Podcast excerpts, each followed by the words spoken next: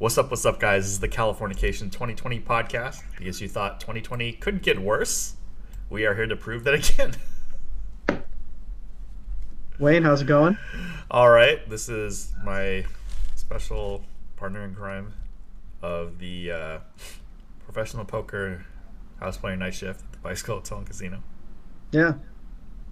My name is Michael, Michael LaMasse, and uh, I'm here to do this with Wayne and uh, professional poker players. This is what we do now. You know, we just sit around and watch like, you know, 13 year old shows. Well, it's like people asked, or you asked, why we're qualified to comment anything. I was like, because we're professional poker players. If you read poker Twitter, they just know everything. Uh, that's a, that's a very good point. Poker players are a lot smarter than uh, than everyone else, especially the female poker players posting on Twitter. Damn, they're definitely smarter than the people who actually do it, right? Like the people who Well- actually do the other jobs, like poker players know how to do those other jobs better. No, I, I totally agree with that, and um, I absolutely agree with that. And I shouldn't take shots because there are actually like really smart female poker players like Liv Boeree, right on Twitter, who you should follow on Twitter. And then there are other poker And our players. YouTube. female- Follow our YouTube, yeah. Yeah, you should just follow Liv Boeree and pretty much no one else. I like Kelly. Yeah, all right, fair enough. Uh, follow follow Maria Ho. I have to say that anyway. 'cause- Yeah, yeah. Wayne's got a lot more knowledge on this topic, so you should listen to you should listen to who he recommends you follow. Although Wayne is a cheap follow, you know, like if you if you tell Wayne to follow you, like Wayne's Wayne Wayne's giving you the follow, right? Which I which I respect. You know, I don't I, I I'm not gonna hate on that, but I just want to warn you guys if you do take his recommendation, like it, it comes very cheaply. Go ahead, Wayne. All right, well let's get on into the first episode, the pilot episode of Californication, season one, episode one. You freshly watched this, right? I just watched it so that we could do the podcast and talk about it. Absolutely. And if you guys have not seen Californication and we inspired you to Shut see this Cal- up. Yeah.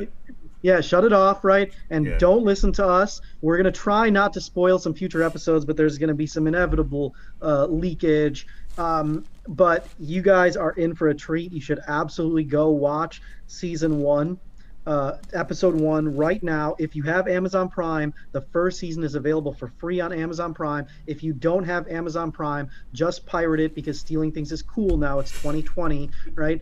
And so, um, and you guys should definitely watch that. And then you should come back, listen to our podcast, and donate to our Patreon, which doesn't exist. So if you could just send us the cash straight, like I'll give you guys Wayne's address, you just send it to his house, like that's that's fine. Um, you know, and and we really appreciate it. So thanks. I, I'm I'm sure you're you're intrigued already. So opening scene, Hank Moody's at a church, right? He's like a Yeah. writer. He just like can't write, and this nun is like, "Oh, well, how about a blowjob?" And then uh, he's like, "What?" And then the nun's like, "Well, it's not gonna take care of itself." So you know, the nun goes down, and then Hank Moody's like, "Whoa!" covers the Jesus piece's eyes, which I feel like is really considerate because like Jesus is about to get like stoned to death. It's like if he can't get any, like you're like Hank Moody's just gonna you know prevent him from watching any.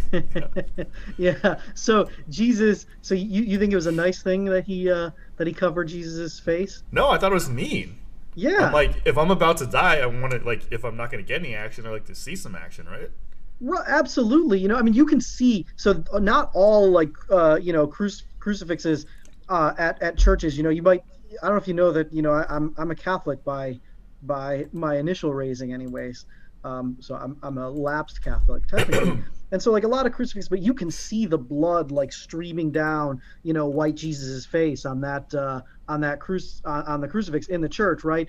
So, I mean, he's clearly, you know, feeling the effects of these thorns driving into his head, you know, and you, you could see the look on his face, right? Like his head's down, like, "Ugh," like you know, the guy's he's you know, he's suffering from blood loss, right? I mean, it's not not a good situation to be in. Absolutely and not. you you would imagine, right, that like what is like something that you would want right before death, right? Like what you want right before death, or what you imagine you want right before death, the blowjob, right?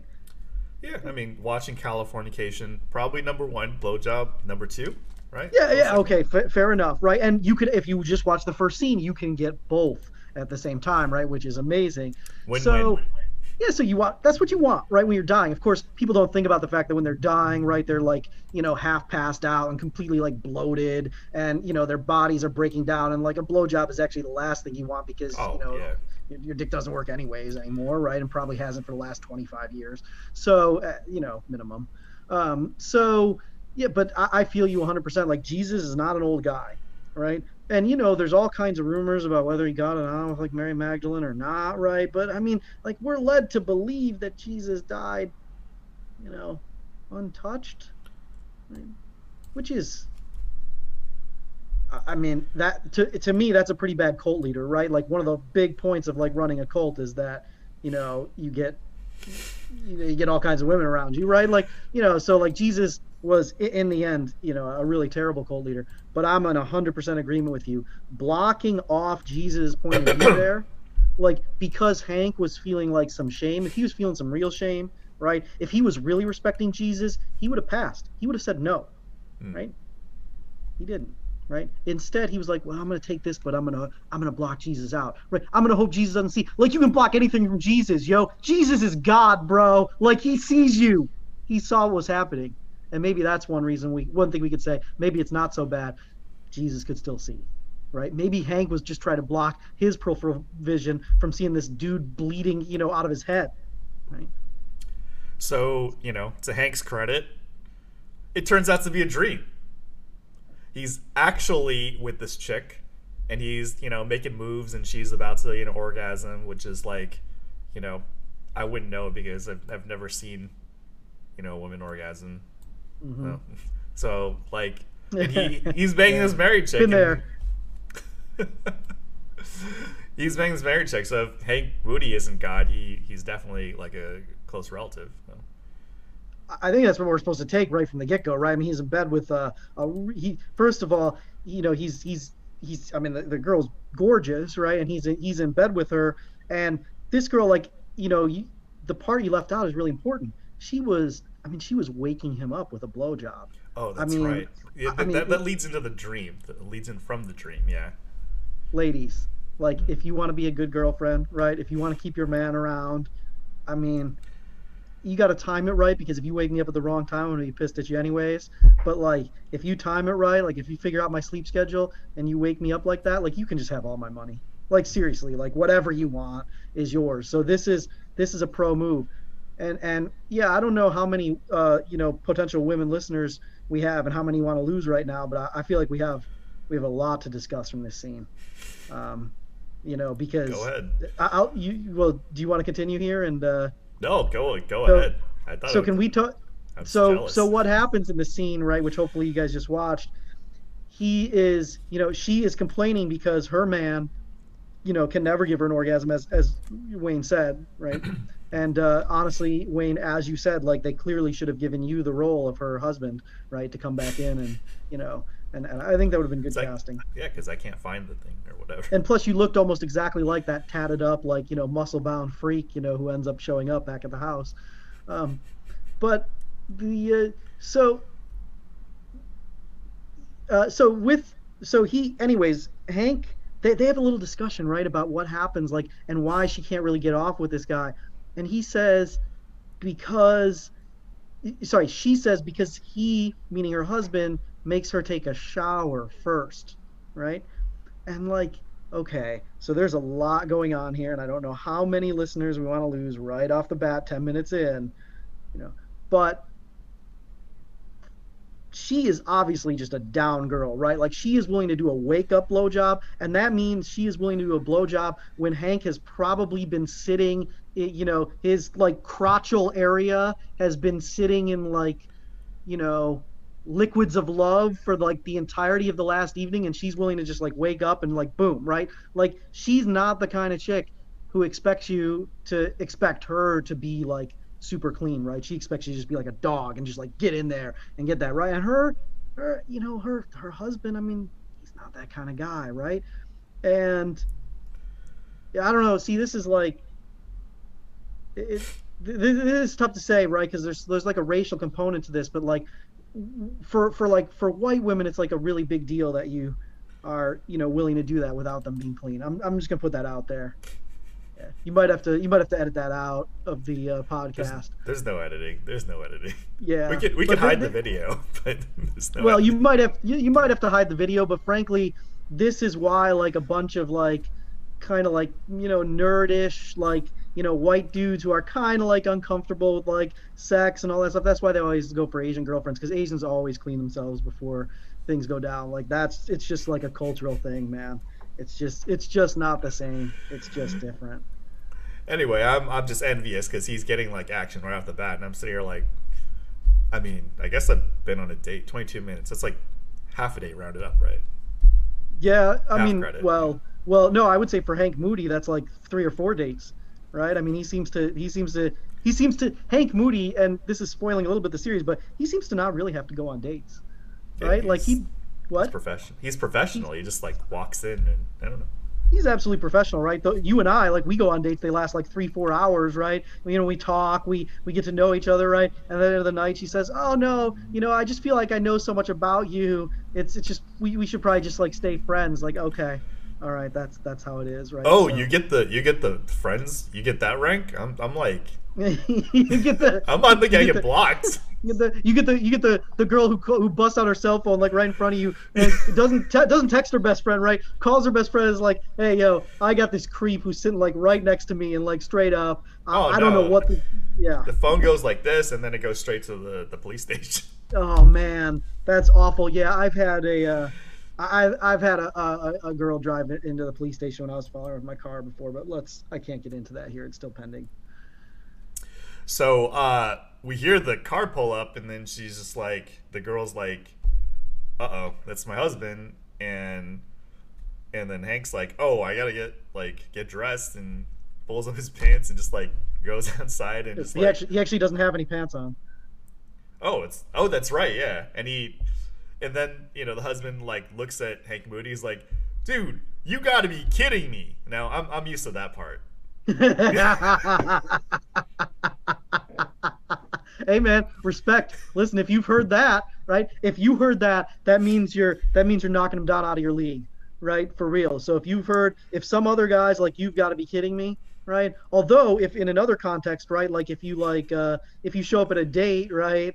And like girl, girl's just like immediately like, oh no, you got to be kidding me. Like that's that's a lot worse. You're being way too positive. I was like, I was talking like, you got to be kidding me, because like at the poker table, like the guy flips over aces, I flip over the four nine offsuit with two pair, and then he's like, you got to be kidding me. and then it turns out you were kidding because the board pair threes on the river anyway. Yeah. So uh, you know, like you lost, but yeah, no. And this this guy who shows up, you know, he's, I mean, he's he's a like uh, for for you kids out there, right? Hank calls him K-Fed, and uh, you guys might not know who K-Fed is. Kevin Federline. We do, is- we do. Yeah. we know K-Fed is. He's actually probably the better half of the Kevin Federline Britney Spears coupling, but he has he has kids right with Britney Spears, right? Yeah, I think two. Yeah, I mean, no, they were actually a fitting couple. I mean, really, that is a, you know, that's a that's a trailer park couple that just achieved a little bit of fame, you know, because Britney Spears could, I don't know, could she sing? Yeah, Was it was it singing that got her the? Okay, all right. Her, her like, what she was popular for was like stylized for that era. Like, you know, I think I don't know. You could you could look this stuff up. Okay, she- so what, that era must have been a much more innocent time. It was. It was like the internet just came out. Yeah. The internet's been out for like 25 years now. It's not This good. This is something I, I appreciate about Wayne. Wayne really appreciates talent in all forms. That's truth. He really does. So he he can appreciate somebody like Britney Spears who's able to make it in this uh, in this world, and and I appreciate that. Wayne, do you appreciate Kevin Federline? He had a rap album. Was was it like one of his hit singles, like Papa's Papa's Out or something? like I. Oh yeah, Pop Papa's out, and they that guy who did the Actor Studio, he read that he has a reading of that uh, song. He did like a, a poetic reading of that song, which you can probably find on YouTube. It's like Papa's out, Pop Papa's out. It's amazing. It's incredible. The original one was poetry. What like? Yeah, uh, right, and of course. I mean, sure, the, it was so po- it's such great poetry that he, you know, I mean, nobody would have ever heard of that song if he hadn't been attached to Britney Spears. But respect, man.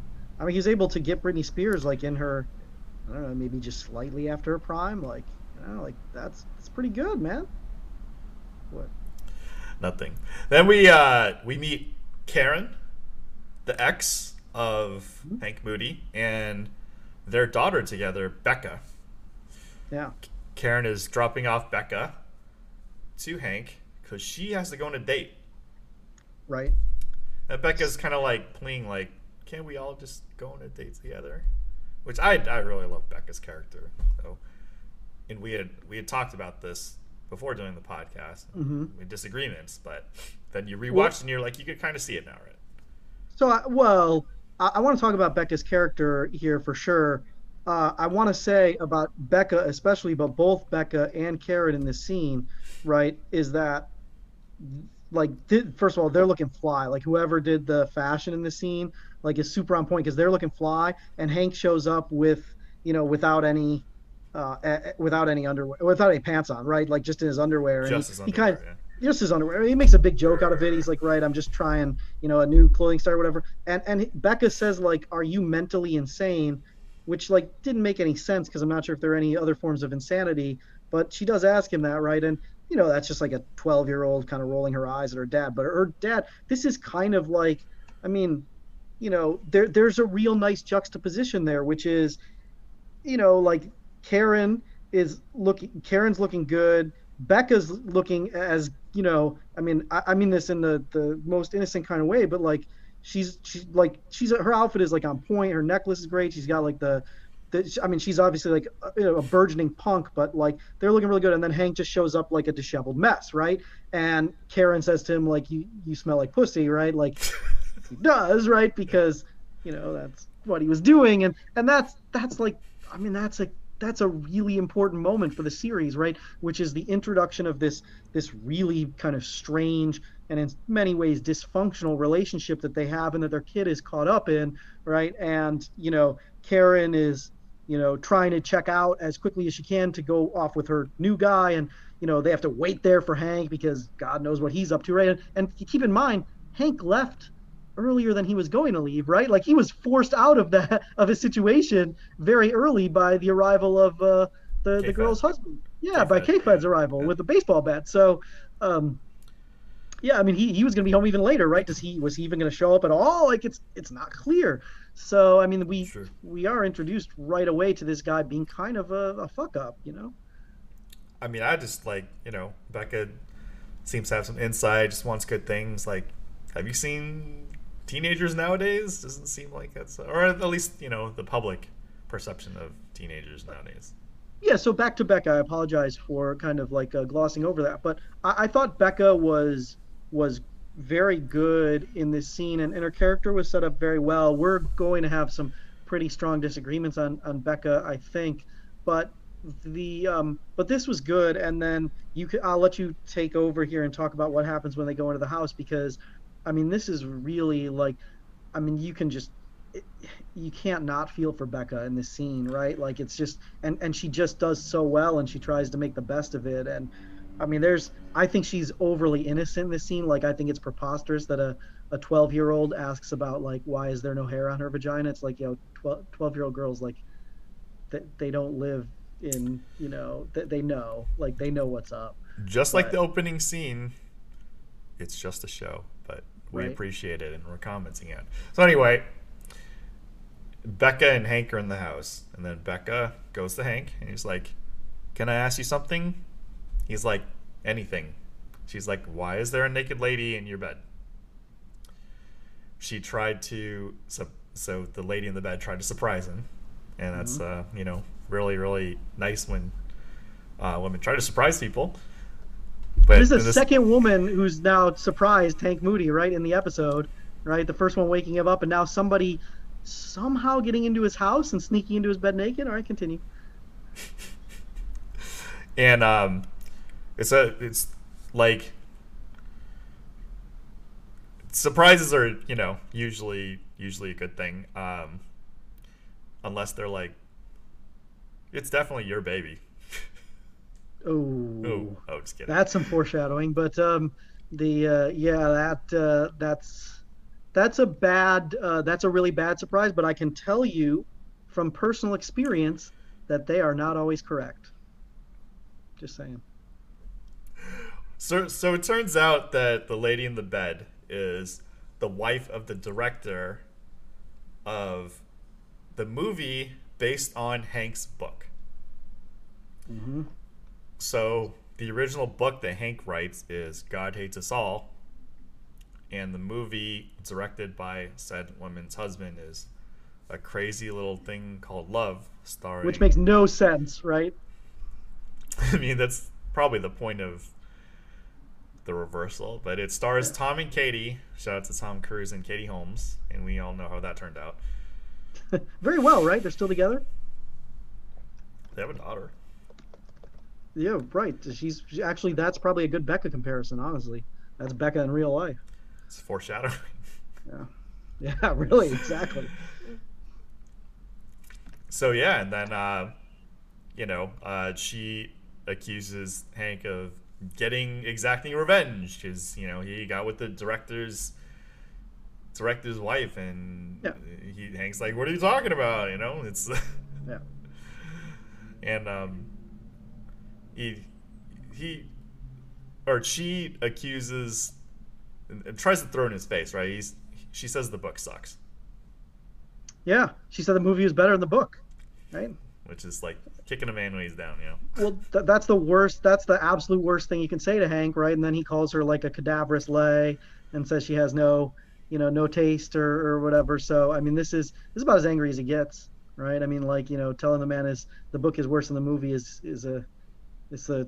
I mean, and, and you can think about, you know, think this is being written by writers, right? So there's these guys are all writers, right? Anytime you change their writing, they're they're angry, right? So they've got so they've now written a character who, you know, just like it has women showing up in his bed naked, right? And you know, seems to already we're like what like we're how many minutes are we in? We're like two, three minutes into the show, right? in, yeah. At this point, and he's already had we've already seen first of all we've already seen two naked women, right? So they're Yeah. clearly making an attempt to uh, they're clearly making an attempt to draw us into the series right in the the most base possible manner um, right off the bat and so you know we're we're being introduced to this it seems like you know women just can't wait to drop their pants for him uh, and that's you know i mean i have to say from from my own point of view it feels pretty unrealistic but it's my understanding that there are people out there like this so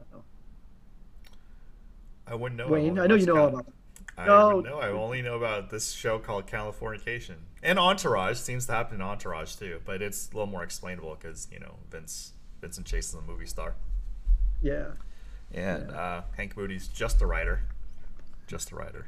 right well i know a lot of women who have every guy chasing them so surely that must work in reverse as well Mm. um, Like Britney Spears, there's a lot of guys chasing her. So. You froze, but so after this incident, Hank's passed out on the couch, and Becca puts a blanket on him. Yeah, Yeah. still. I mean, amazingly, right? Yeah. Becca You bringing fro- beers, right? And asking, you know, and asking, is this your new girlfriend? Oh, It's brutal? You just you froze for a bit, so I was on to the next scene. can can, can you hear me, Wayne? I can hear you now. So, uh, don't forget the part you were going to talk about the part of Becca covering up with the blanket. Don't forget she brings them beers too, right? And says like, "Is this your new girlfriend?" Like she's trying super hard to be the good child in a situation where I mean, it's a divorce situation, right? Like it's not. I know they technically weren't married, and that I think somewhat unreasonably is like a big deal between them. I, I think, you know, it's a little, we'll get into it, but I think it's a little bit disingenuous. But, but I mean, Becca's 12, right? She's been with her parents her entire life. She's trying so hard right here, right? And and and you really you really feel for her. Uh, and you, you take it away. Yeah, so Hank's passed on the floor, or sorry, floor, on the couch. Don't want to, you know, don't want to disrespect what actually happened. Yeah, no, because he will be passed on the floor at moments in the series. So you you know we don't want to exaggerate. Exactly. Becca puts a blanket on him. Karen comes in, picks up Becca, and we find out that Karen cheated on Hank when she was with Bill. Yeah, And shout out all the bills in my life. yeah, a lot of bills around. Yeah. Telephone bills for sure. Ooh, that, that that one I that one I can afford. Yeah, cotton. you know, dang. Ugh. Uh, so Hank's like, you know, he's like, come on, we can work out. And then he's trying to like, you know, get back with Karen, his muse, and Karen drops the bomb that she's getting married to Bill. Wow. Um, and she needles Hank even more and says she loves Bill. Yeah. Hank's like, no, he's boring. Yeah, and we don't know Bill yet at all, right? Right. Um, you know, but she he calls him boring, right? And I, you know, it's a little bit surprising, right? Like th- thinking about this one, what we've been introduced to from Hank Moody so far, just seems like a absolute philandering lifestyle, right? I mean, that's what it seems like the guy is. But then it turns out like Karen is the one who cheated on him.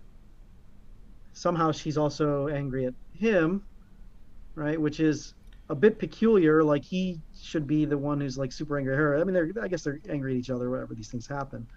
But uh, yeah, and then she says to him like, "You're," what she she says, "You're a cliche, right?" And and she says, "You're a cliche because you Google yourself." And, man, th- this one hit a little too close to home. Not gonna lie. Know that it stung. I think it was that she fell in love with him because he was the anti cliche, and then Yeah. after she got to know him, she found out he was the cliche. And I think the cheating happened because like he was he was like working like and Yeah. really obsessed with the book and then the movie and then you know didn't spend time with her and then Yeah. Yeah, that certainly would be her interpretation of why the cheating happened.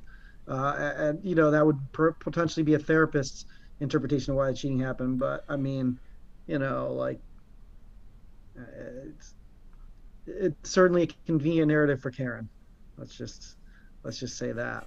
I mean, pretty surprising based on what we've seen of Hank Moody so far that he would have remained faithful to Karen for as long as he apparently has right? I mean, I mean, guys with the kinds of options that he apparently has, like, I'd like to say they can do it, but it doesn't seem like they can.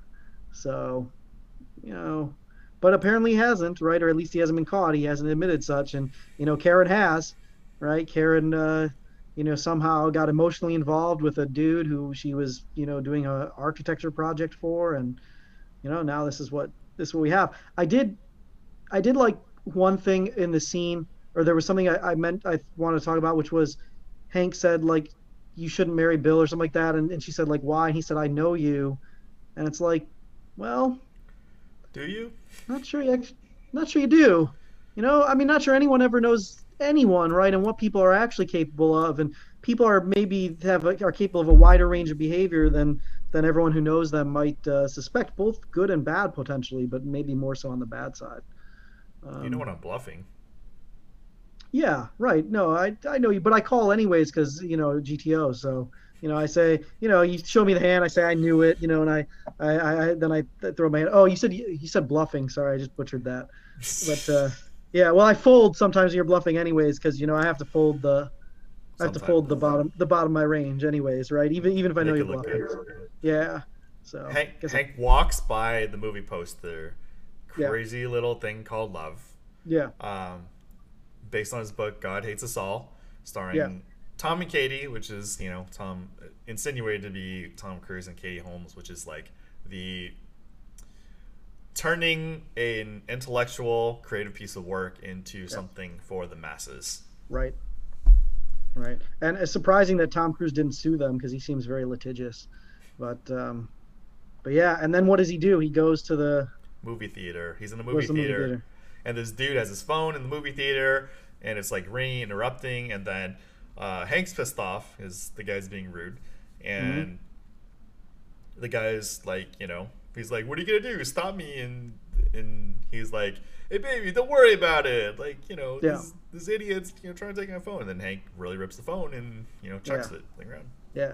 And then they get into a surprisingly realistic fight, right? Which had like a lot of like grappling and just kind of like, you know, rolling around the ground, like, uh, you know, jet, uh, try, trying to get into like a good position, right? So that was like a, like a lot of times in on TV, you just see people just like get immediately slugged and stuff like that, right? And like, like knocked out. And that's not always how it goes, right? There's just like a lot of, uh, you know, kind of like, what do they call the, what do they call it when you're like um, in wrestling when you get like I guess it's grappling, right? Like you get uh, tied up with somebody else, and uh, yeah, that happens all the time. Why do you think he? Uh, I mean, he, what? I, I think he. Let me. I'll tell you. I'll, I'll just say I think he goes to the movie here. Is like googling himself. Honestly, like he has been. I think he's really concerned about his existence, about who he is, right? about Karen being right that he's a cliche, about maybe even the director's wife being right that the movie is better than the book, right? Like even though we don't really maybe get any indications that he might like I think he's just feeling really insecure, you know, and and that's you know, I mean sometimes I, he definitely was right to to fight that guy, but I mean all at the same time like he's on till, you know, he's on life till. I think part of it is just like he's facing things that he knows are wrong and mm-hmm. and he's just like dealing with it in his way, but just like at least colliding head on with things that are just like wrong and trying well, to make things right.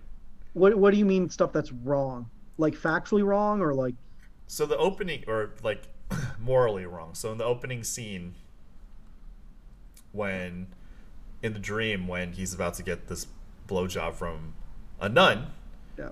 This is like, okay, well I want the blowjob, it's from a nun, so I better cover Jesus's Yeah. You know. Yeah. And, I never would have left the Catholic Church. Yeah. And there's like, you know, when he's out with this chick and then she's like, "Oh, my husband saw him." Well, he's like, "I better get out." And then when he actually feels like, you know, Karen's with the wrong person, he's like, "You don't love her. I I know what you need."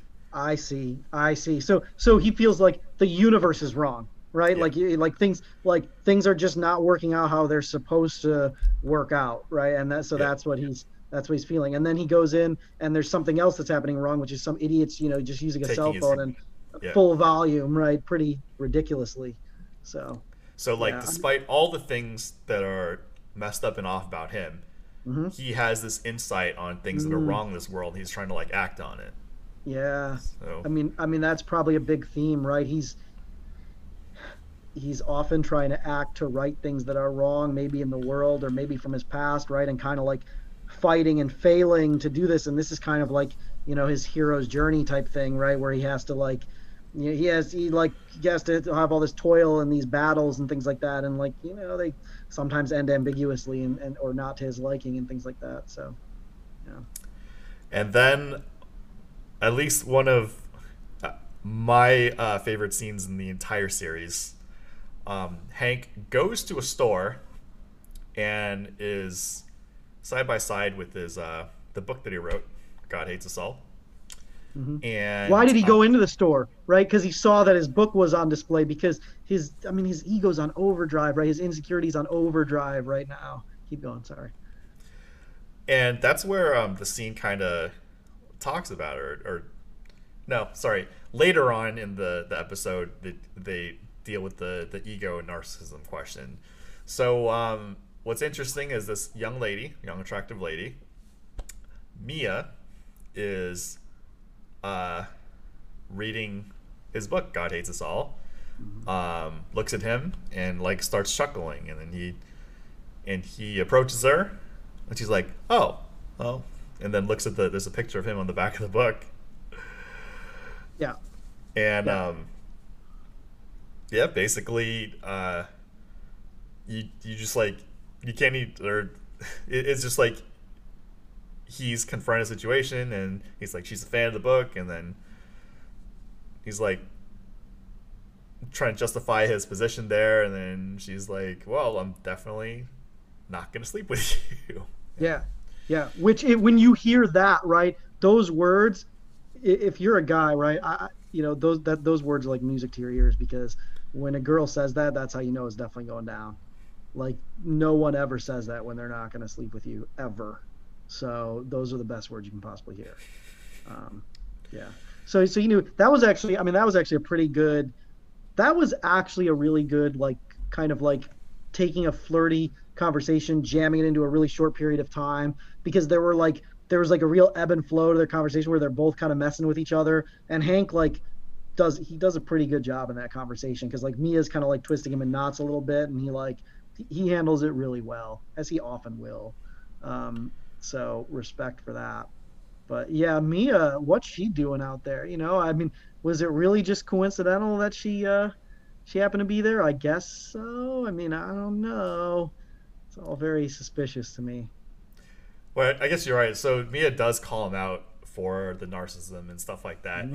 Uh, and takes one to know one. Right, exactly. And then uh, she also adds a layer of like, oh, so you're right. It's not, and because Hank denies, and he's she's like, oh, oh, it's low self esteem. So you just, like you said, need to Google yourself, or you know, because sometimes achievements just like you know slide right off. Yeah, yeah, for sure. I mean, that's that's a real issue here. There's even a thing where who calls? Does she call him a one hit wonder? Does he call himself a one hit wonder? I forget. He, he calls himself a one hit wonder. Which to me is very perplexing because like I don't know exactly when he finished this book, but he's got this movie coming out. He's like what, like a mid 40ish writer, right? Like he's got plenty of time left. Like he's how could you call yourself one hit wonder? But he must be feeling that way inside. He must be feeling like I'm never going to do anything else um, at this point. But yeah, it's not clear to me. I guess we'll get a little bit more context on that on how long he's been in writer's block or or whatever. But like I, I don't know why he's calling himself a one hit wonder now or why he's feeling that way. Like I mean, man, that's that's rough. Like, and also, by the way, if you're a one hit wonder and your one hit is a book that is good enough to be on massive display in a bookstore and gets made into a movie starring Tom Cruise and Katie Holmes, like you are fine as a one hit wonder. Like you made it, dude. Like I don't know why I'd feel bad, but it's kind of like what you're saying. The those accomplishments are just like dropping off, right? And you're just like comparing yourself to some imaginary you, imaginary ideal you who could be achieving more or, or whatever. So Mia brings up a very interesting uh, part right here where um, she's seen the movie. He asks if she's seen the movie, and then Mia yeah. says, "Yeah, it sucks."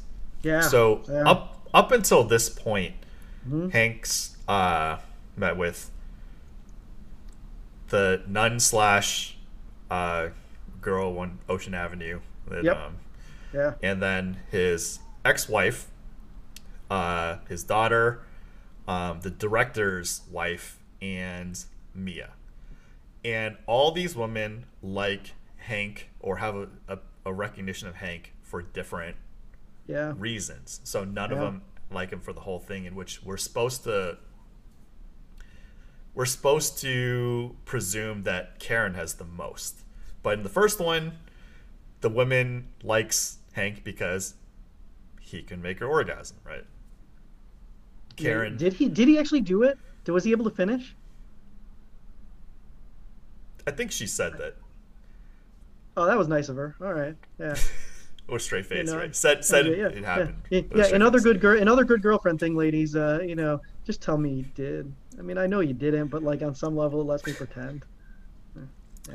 Well, we're gonna say that for the sake of the story, because you know, let's, you know, there's quite a few things that might be off from reality. So the first woman uh, likes Hank for the sexual stuff. Yeah. Uh, Karen was into his soul until he found out that she was a cliche. The yeah, yeah, right, good. The director's wife mm-hmm.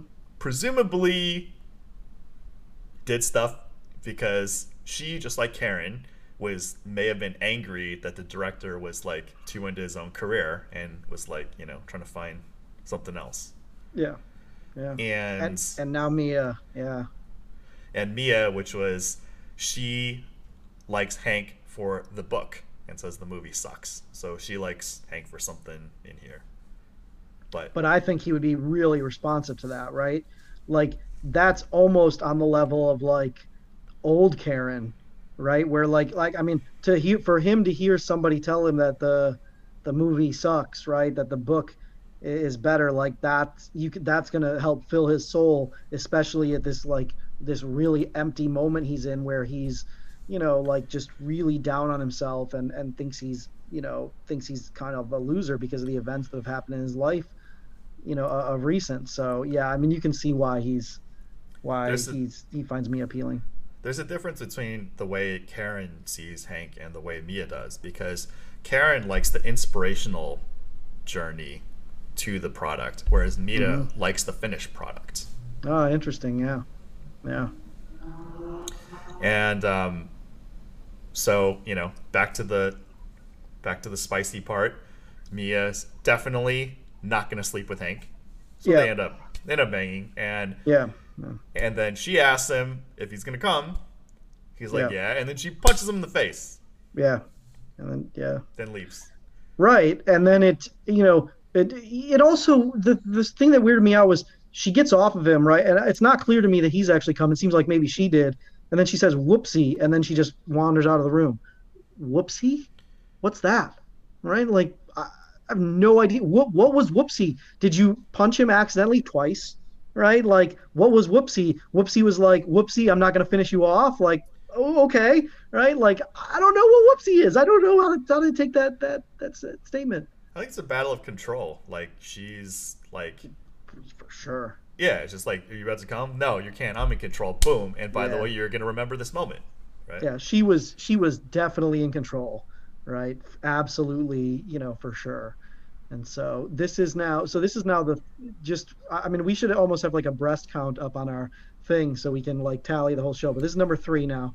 I was paying attention to the the story. I have no idea what you're talking about. Okay, okay. So the very first time, right? So I'm sure as you missed this, but the very first time when he was going down on the girl, they left the sheet off just enough so that we could see her breasts, right? Because like mm-hmm. that's how sheets always fall, Right. right? And so j- just enough. And then the second woman, right? Like that woman didn't have to be naked in his bedroom. She could have just been like chilling in his bedroom, right? But no, she was naked in his bedroom, right? And now the third woman, right? We get this kind of iconic woman on top shot, right? Which is like the Hollywood shot, so Mm. we can make sure to get some, you know.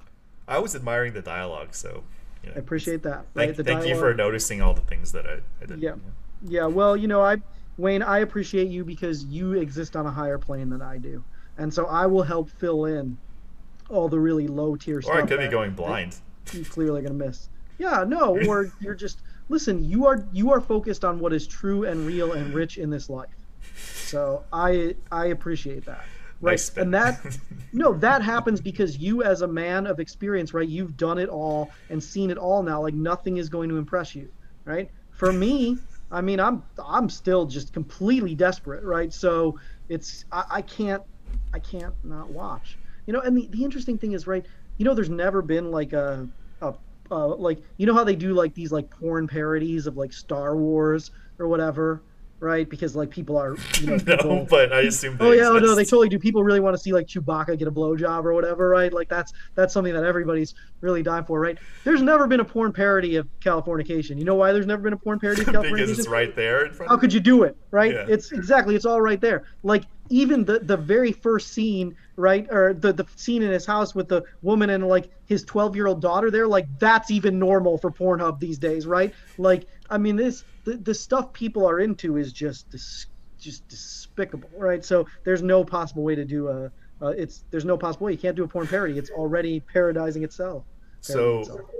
so shout out to Tom Kapinos for just you know being invulnerable to being attacked, Like you know. Oh yeah, no, and his big mistake was not starting Pornhub for sure. Yeah, he's you know he should have Pornhub. I guarantee you has made more money than Californication. So Maybe Pornhub stole Tom Kapinos' idea. It's possible. Yeah. I mean, at this point, first of all, there've got to be like numerous David Duchovny videos out there, right? Like, I mean, you, you know, sex I've addicts heard, are recording a lot of their stuff. So, I mean, yeah, we could probably go find them. We'll do, oh, you we'll know what? You know he did. We'll do it. We'll, we'll do that for our, our Patreon subscribers. We'll do a uh, we'll do a David Duchovny uh, sex tape, um, you know, episode. I thought he was in sex or in in porn before he did X Files. I don't know if he was. Uh, he he maybe I thought was. maybe it was a rumor. You know, he did know. that show Red Shoe Diaries. It's weird because, I mean, the guy constantly, ever since X Files, he does roles that are just a little bit too on the nose for a sex addict. You know, it's like, all right, dude, sure, you know. But I guess it's good casting, right? And when he can't do it, then he has to do a show about aliens called X Files. No. Anyway. Ooh, that's nice, man. See, everything comes full circle, right? And that's something we learned from X Files. Maybe I don't know. I never saw it. Um, so then Hank uh, and Karen are now at the principal's office because Yeah. the principal's like, we gotta talk about your daughter, Becca. There's some issues. And they're like, huh? And then uh, the principal's like, I think Bet- uh, Becca is budding in sexuality. Um, and Hank's like, oh my God. Thank God because I thought she was a lesbian, which is Yeah. very like outdated because Incredibly outdated. I mean, and and also really not on brand for this guy who we've been introduced to. right. right? This guy doesn't seem like he has sexual hangups. Like this, this seems really inconsistent, honestly, from a character standpoint. Like he, this it is really outdated. Like this is like idiot dad, right? Like super like you know fly Hollywood dads. Like they're they're not like this anymore. You know. And then Karen's like, you know, being the nurturing mother and just being like, you Yeah. know, this is a good thing. You know, this is normal Mhm. for women of this age to, um, you know, start being interested in guys. Uh, and Hank also has sunglasses, uh, Yeah. covering. And then I guess when it comes, they come off, he has a black eye. And then Karen's like, Mhm. what happened to your eye? He's like, Yeah. "Oh, oh, oh." I mean, who who would even believe the story if he told the truth, anyways? You know, I mean, if he got specific enough, you wouldn't, you couldn't possibly believe it. just like other stories in behind the scenes in Hollywood. Oh, Yeah. oops. Oops. Uh, You could not make the show in 2020, that's for sure. Yeah. So, which is why we're visit, revisiting in 2020. Uh, and the principal says, you know, kind of like heartbreaking thing. Um, so the situation is like Becca got caught like with a guy like feeling up her shirt, and Mhm. Becca told the principal, "Is like, how else do you get guys to like you?" I just like, boom. Yeah. Oh, it's brutal. so like, Be- yeah. go ahead. my my heart's like breaking for Becca at this point. Like, you know, Awful. divorced parents, and then she just innocently wants them to get together. And it's like she's not even wrong. It's like you know, uh, whatever selfish thing, overture of like her wanting to get her family together. It's like Yeah. really, Karen and Hank are supposed to be soulmates. You know, Yeah. so Yeah, and that- it's just it honestly is really sad. I mean, there's a lot of gender stuff you could do here. It's really sad to hear a 12 year old think like that. You know, what's even? I mean, the thing is, as she ages and as she gets older, right? I'm sure what she will realize is that you know boys are really attracted to women who you know commit themselves to education, you know, and getting a good job. And absolutely none of what I just said is true. And unfortunately, 12 year old Becca pretty much has it right. And that's what's really sad, right? I, I mean, I mean this, you know, completely seriously. Like, guys are super attracted to looks, right? I mean, like, and they're super attracted to women who uh, make it easy for them, you know, at least on some level. I guess you have to play a little bit of hard to get. I like your other statement. I want to I want to stand with that because that's that's how it should be, right? That's absolutely how it should be. But Becca, she I mean, look, like everyone else, she watches her parents, right? She she knows. She, I mean, like twelve year olds are a lot smarter. Like this.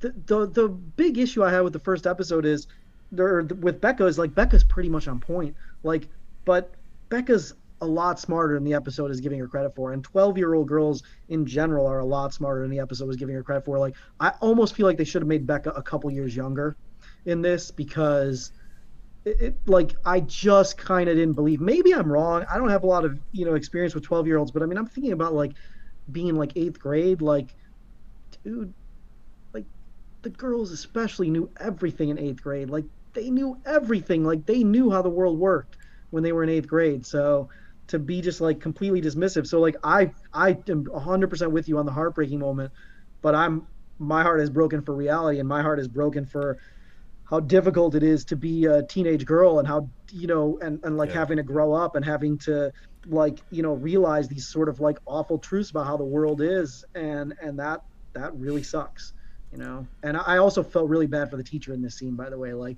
could you just imagine being the teacher the way that uh, karen and hank were acting and like trying to like deal with this as an adult and like you know That I part's mean, you know a show, but it's like sure.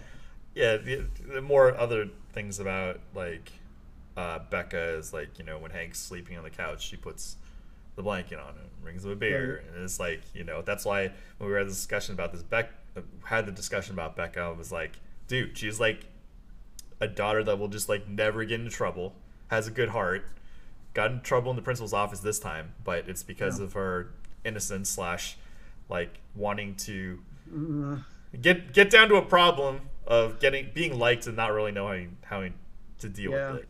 Yeah, I mean that that that stinks, right? You know, and then you've also got, I I mean, the thing is, it's you've got this situation where like she has these parents who are like super beautiful parents, right? They're like just beautiful people, and like Becca, you know, eh, she's.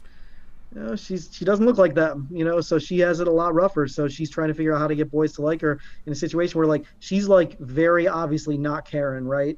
Karen is uh, just like this naturally. Although we've only kind of seen angry Karen this far, but you kind of see it when she when she smiles after Hank says like you're soon to be you know big ass or whatever he says to her, and you Mhm. kind of see how charming she can be, and, and Becca's not that, you know. So I think Becca is like used to be contrast contrast with Mia because Mia is like this outgoing, you know, yeah, oozing with like attractiveness to sexuality, and Becca's just introverted, just like total intellectual.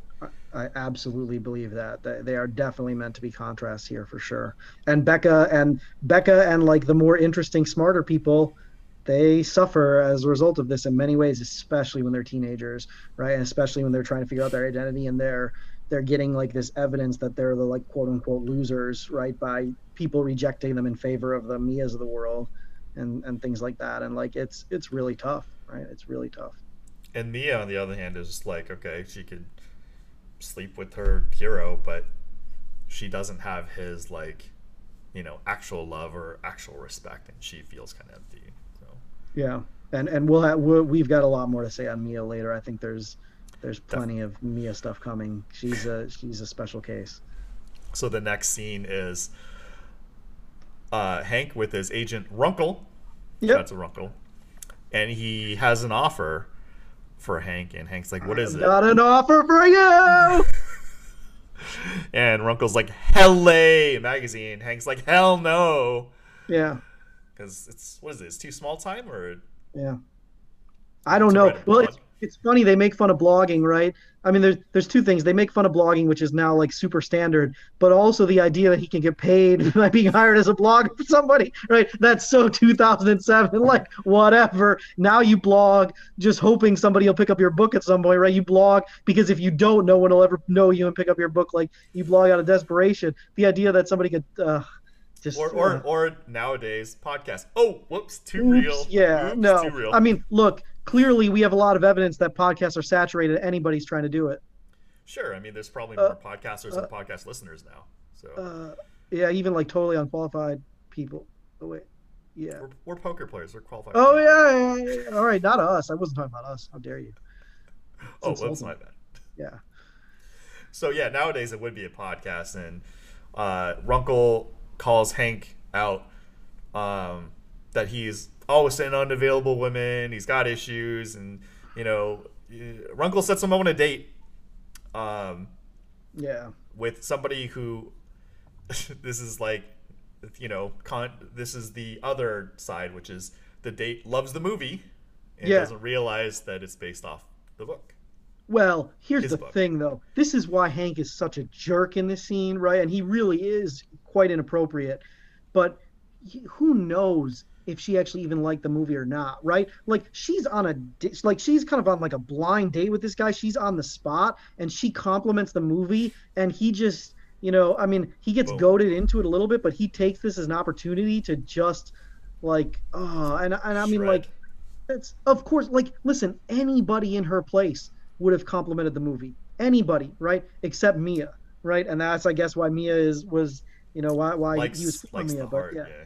yeah but like she didn't do anything wrong man this was a, this was a brutal scene And, And was how how he shreds her is like he's she's like, oh, you think you can read me? He's like, yeah, yeah, kind of. I mean, reads Meredith like perfectly. White collar dad, uh, had a stay at home mom, didn't want to stray too far from home, so she went to USC. No, Yeah. used like, nope, USC. Serious boyfriend that married the next one, which us as guys see all the time. But I guess when you're a girl, it's supposed to like sting extra hard. Well it, it was an it, i mean let's be frank it was an utterly misogynist narrative by Yeah. by hank. I mean the way he narrated like uh, the narr- the way he narrated like a woman's life or a woman's choices to just like completely dis dim, like just destroy or diminish the agency that was there. And like i'm not sure how much he got right in this narrative or not. Like she definitely she definitely kind of like nodded her head at like usc right? But like yeah i mean it's look he's he's taking some some you know educated uh, educated guesses Liberties based on too. Yeah. yeah but i mean it was it, He's it's got a- i mean He's Oh. got a motivation to sting because she liked the movie. But like you said, what Yeah. she's supposed to say. But that's like, you know, when you get older and more experienced with dates, you just like don't BS anymore.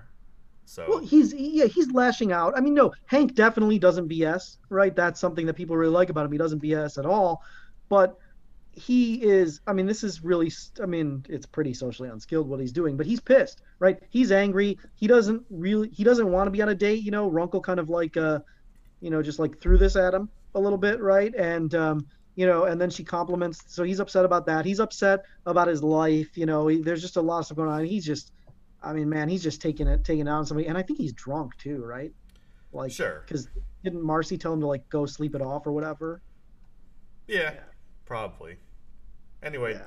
with the Meredith, uh, Hank was like, "Oh, you had you uh, got low maintenance gigs, and then uh, string of bad relationships."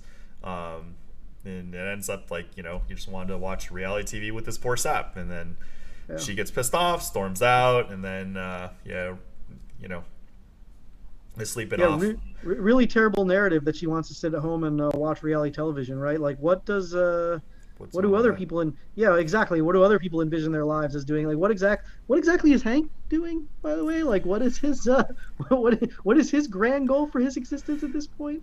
By the way, Um, Meredith, Meredith, if you're out there and you like reality TV, there's this great poker show called Live at the Bike. You should watch that. Please subscribe. Yeah. Yeah. No, I I, I have no doubt that it, the real life Meredith is, or you should actually probably try and get her on the show. I will. Yeah. Once she yeah. sees you, there'll be uh, emailing. No, I, I think so. I mean, she's certainly in the at this point in the age range of women that I can get. So Well, uh, so Hank's in bed with another lady, and she's about to. yeah, this is know- number four, right? This is number four. Is it Um, four? Five. Four on the. This is number. Well, this is number four on the breast count. Oh yeah, the breast count. Yeah, two fake and two natural as far I as I, you, I. I was thinking in date date count, No. but Yeah.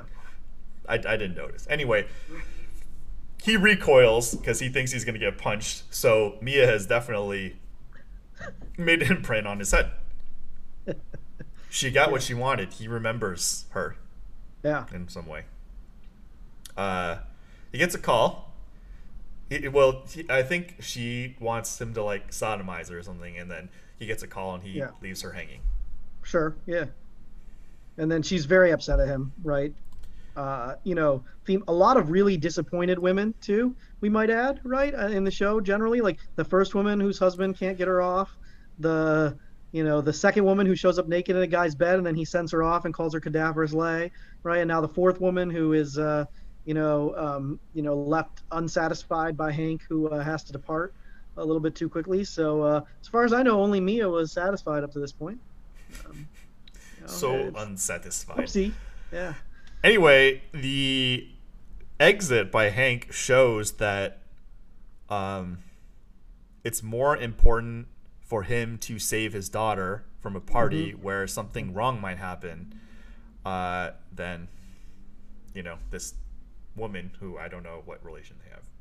See, that's why I appreciate you, Wayne, because you have a lot of experience and knowledge in like script writing and things like that. So you understand what this stuff is doing in the script. I'm serious and how it's setting up like the, how it's setting up like the characters and, and things like that and telling us things about the characters because we've gotten a lot of evidence, eh, you know, thus far that Hank's kind of a messed up dude, right? He's messed up. He's in his own head. You know, he's got some real issues. But here, you know, we His we also. Yeah, but now we have we have evidence that he does, you know, have one, and he has already sent a woman away from his home, right? Once when when Becca was there. So I mean, this is maybe even the second time he's chosen Becca, right? Which is of course expected, but is not always the norm for every guy out there. So so he's yeah, so he's he's yeah he's doing it right, um, so far, and um, So and, and Be- then they they'll rescue Becca, yeah. Becca was in trouble at this crazy party, which I don't have any kids, but if I had a daughter, oh my god, this would be like such a nightmare. There's like a bunch of like dudes, people are drunk doing drugs, and and this was set up with the principal scene that Becca wants guys to like her, and Yeah. you know, and some stuff. So uh, Becca was in trouble, goes to the house party, which was uh, alerted. The situation was alerted by Bill's daughter, Yeah, yeah. And Hank and Karen rescued Becca from the drugs, drinking, and Bill's. How? Oh, I guess the party was at Bill's house. Oh no no no sorry No, no, no. no no no wasn't. it was yeah, sorry they go to after they rescue Becca. Hank like you know carries her away, and then she's Yeah. like, "I hate you," which is like you know a very hurtful whatever. thing. It. Yeah. I mean, it has to be done, but like you know where it's coming from. It's just like you know. Becca, from Becca's side, like things are just not going right, and you're just gonna take this away from me. Yeah. Well, I mean, she's she's 12 and she's, you know, kids at that age are going to press every single boundary they possibly can. They're they're actually like expected to in a way. So like, yeah, she's upset when her parents come back and lay down some boundaries. It is a little bit absurd that she's at this party. I mean, she is a bit young to be at this part, but I guess again, you know, like really honestly, girls have to grow up quicker, you know, so uh, they do grow up quicker. So it's it's possible. Um, but I mean, it, yeah, it does feel. I mean, how did she get to the party? Right? I guess did Mia take her? Mia must have taken her to the party, right? That's- I mean, 2007. yeah, it seems pretty Uber's idea. Uber's idea got stolen. Taxi Embers King. Yeah, yeah, no, I wouldn't have. Uh, I mean, that's pretty irresponsible of her, and you know, Mia. I I don't, but you know, Mia's not the most responsible person, and she's not actually her sister. If they were actually sisters, she would never take her because no, like, sick, uh, no, no older teenage sister would ever take a take a twelve year old to a party like that ever, not once. But So um, the zinger of pushing boundaries is Becca wants to push boundaries of having a divorced couple yes, come back together. That's a boundary. Yes. Well, no, you want to talk about boundaries? How about boundaries of Karen inviting him in at this moment? Right? Like, why is this happening? Like, Bill's out of town, right? Karen says, Hey, you want to, they get back to the place. Karen says, Hey, you want to come in? And I guess they've both, you know, just had this like semi, somewhat traumatic parental experience of, you know, rescuing their kid from a, you know, like a heroin house. But it's a setup. It's a setup Yeah. because for uh, because Bill's daughter walks in and we find out Bill's daughter is Mia from Yeah. the bookstore Yeah. and the punching and the the fucking punching and um uh Hank's like huh huh yeah. and, and yeah, he has to catch like, himself pretty quickly, man. Really awkward situation there. Oh, and um, and uh, Karen's like, "Do you guys have you guys met?" He's like, eh, "No, no." Uh, Hank Mhm. denies it, and Mia's like, "Yeah, yeah, we have." Mhm. Uh, cause I've read your book. Yeah, yeah. Well, Mia Mia likes to, who there Needle. is. Needle. Yeah, she likes to needle, but there's often, and this is something you know. I, I know we're not supposed to spoil, but there's always a lot. There's often a lot of tension in Mia scenes, because there's because sh you really kind of feel like she could just spill the beans any time, and she and and that she will, you know, or that that she would be willing to do so if it gained her any kind of advantage whatsoever. And so this tension is actually a really big feature of the show for the for for the time being. And um, So Hank's got no sunglasses on, so you see his black eye, and then Mia's Yeah. like, "What happened to your eye?" And Yeah, Hank says, "Yeah." Hank, Hank says he got into a fight, and she should see what happened to the other guy. And Yeah. she says, "I hope she doesn't press charges." yeah. Uh oh. Uh oh. Yeah, Yeah. yeah, yeah. See, she's always she's always on that line. She's always, you know, she's always yeah, she's always on that line. Hank reiterates, "It's a dude." So Mhm. it's even worse than the friend zone. Is uh, Hank sees Mia as like a dude. I think that's part of the insinuation. I mean, it's really tough to imagine, uh, you know, when somebody punches you uh, during, uh, you know, copulation. I kind of feel like you get called. You get, you're you're like, I mean, you're definitely on the aggro scale, somewhere in the dude range, right? I mean, that's pretty intense.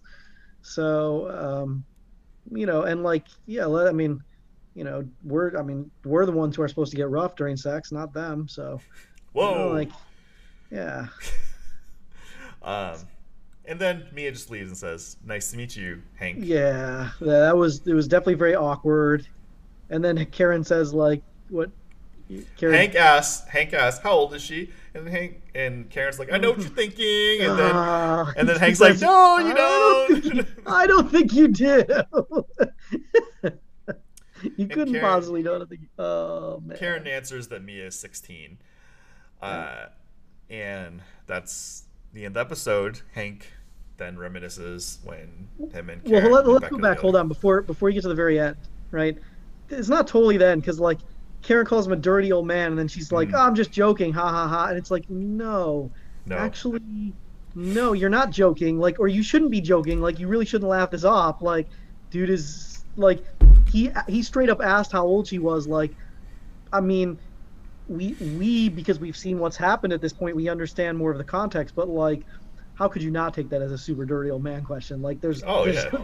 I guess you could be like, well, how old is his daughter, right? Whatever, but like, oh, I don't know, you know. But uh, one other thing though, before you get to the very end, he asks Karen to marry him Yeah. in this scene, right? And at one point he says like, I fucked up, I know that. I mean, what is this guy's problem? Like, she cheated on him, yo. She's the one who messed up. Like, you don't say like, "Oh, I fucked up. Oh, I'll marry you." Like, she's like, she's the one who has to come back groveling, right? You're not supposed to be the one that grovels. Like, if somebody cheats on you, you don't grovel, right? Get rid of them. Garbage, right? Like, they're they have to show you, right? They have to show you that they're sorry, like not the other way around. So I don't know whether to feel bad for Hank right now.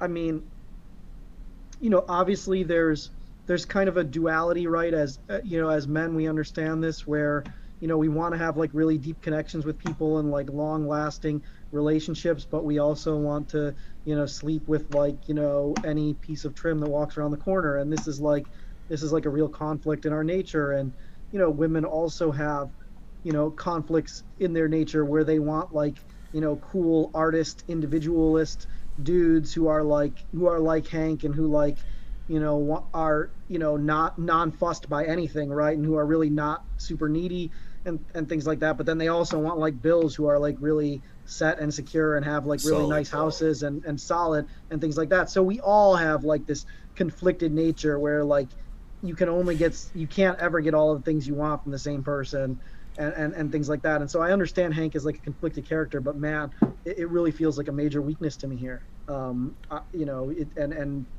not totally consistent with the rest of the episode, but you know that's I don't really remember. Uh, they do play the song "Can't Always Get What You Want." but I don't know. It's is it the pilot Yeah. or was it the the finale? uh, they return. Oh, so can't always get what you want is playing at the beginning of the episode. Oh, okay. Um, at the beginning of this episode, they're, they're Whoops! they- yeah, Spoilers. yes. Anyway. No, that uh, no, it's, it plays the very beginning of the pilot, right? Mhm. Of course, and then he gets a blowjob from a nun, which means he's actually getting more than he would have ever wanted, right? But like whatever. And then at the no, what they play at the very end of this episode is actually Rocket Man, Mm, and they yeah, the that's right, line yeah. plays. He's kind of like pensively, you know, he's just outside thinking, right? And he's and and the line plays like I'm not the man they think I am at all, which I think is a really important line. But I think it's also fair to ask if that's true. Is Hank actually not the man they think he is, or is he actually the guy that they think he is? And I think that's going to be one of the big conflict in the shows in, in the show. And I'm not ever I'm not certain it ever gets totally resolved. But um, I think it's a fair question to ask. That's why we have a show because it Yeah. doesn't, you know, give full he, result. here's the thing he would like to think of himself as not the man that karen thinks he is right? Not the cliche whatever. But then he googles himself. Then he goes to his own movie right? Then he goes into a bookstore where his own book is being sold. He picks up a copy of his own book right? So uh, i, I think it's it's fair to ask whether whether it's true. Is he the, is he a cliche or is he you know something different?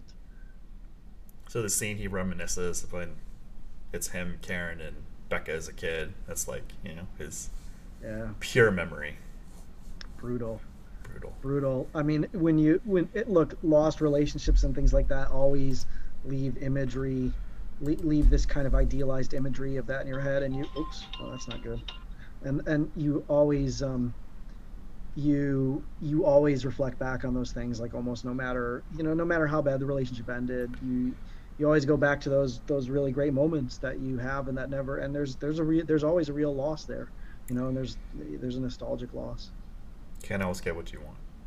you cannot always get what you want. That's absolutely true. But in part because there's just so much that we want, right? I mean, at the end of the day, the, and some of the things that we want are in conflict, and that you know that causes a lot of problems in our interpersonal relationships, which is certainly uh, the case in the show. So here we go. We revisited the pilot episode, season one, episode one of Californication in 2020. So if we Yeah. made Californication, or sorry, we made Californication better. If we made 2020 worse, smash that thumbs up. If we made it better, also smash that thumbs up. Yeah, just keep smashing thumbs up. And uh, you know, listen, uh, you know, Wayne and I are on very hard times right now. You know, the pandemic, we're unemployed. So if you guys could give money to our Patreon, um, send us money on Venmo, uh, on Cash App, uh, you know, through uh, Chase Quick Pay, through Zelle. Um, you guys can look at our GoFundMe, um, which I have uh, started because I'm having uh, non-specific uh, supposed medical problems, and you guys can just donate to me there.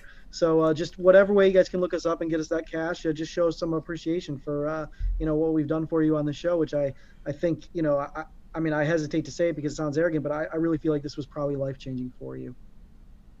for sure. and I wasn't gonna start a Patreon, but you know, since you you sold it, I'm gonna have a Patreon link on the button and Yeah. and. Well, And, uh, uh, honestly, honestly, Wayne, you don't need to start a Patreon. That was the joke. We don't have any of that stuff set up because, like, what we're really doing right now is we're bringing this stuff to you for free because just like blogging, there's no money in this anymore.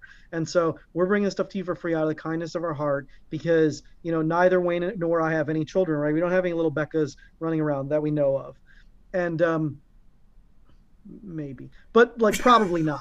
So, um, so, so we're just, this is our baby right? And we're just trying to, you know, Bertrand Russell in The Conquest of Happiness said humans try to do two things to contribute to the world, right? They try to have children, right?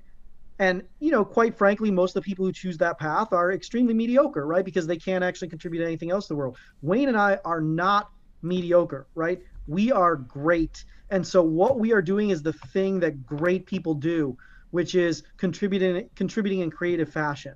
And so, what I want from this podcast for you, the audience, is for you to recognize our greatness, and and then just hit us up on Cash App. I was gonna be like, there are two types of people: people who you know they contribute with kids, or people who Yeah. steal kid steal kids. Yeah, yeah. Well, and we are trying to steal your children creatively, right? Because your children, for those of you out there, right, who have children who might be old enough to listen to this, they are inevitably and invariably disappointed in you. And so what we're trying to give them is an outlet, right, to kind of take away some of that disappointment with their own existence, right? Like everybody's a Becca, right? Everybody is on some level disappointed in their parents, and we're trying to give them something back to fill the hole that was created by the relatively mediocre parenting job that y'all have done. That was just beautifully said. I think we're just gonna end it here. Yeah. Subscribe, smash Th- that thumbs Thanks, up. Wayne. Yeah, Peace. Cash App.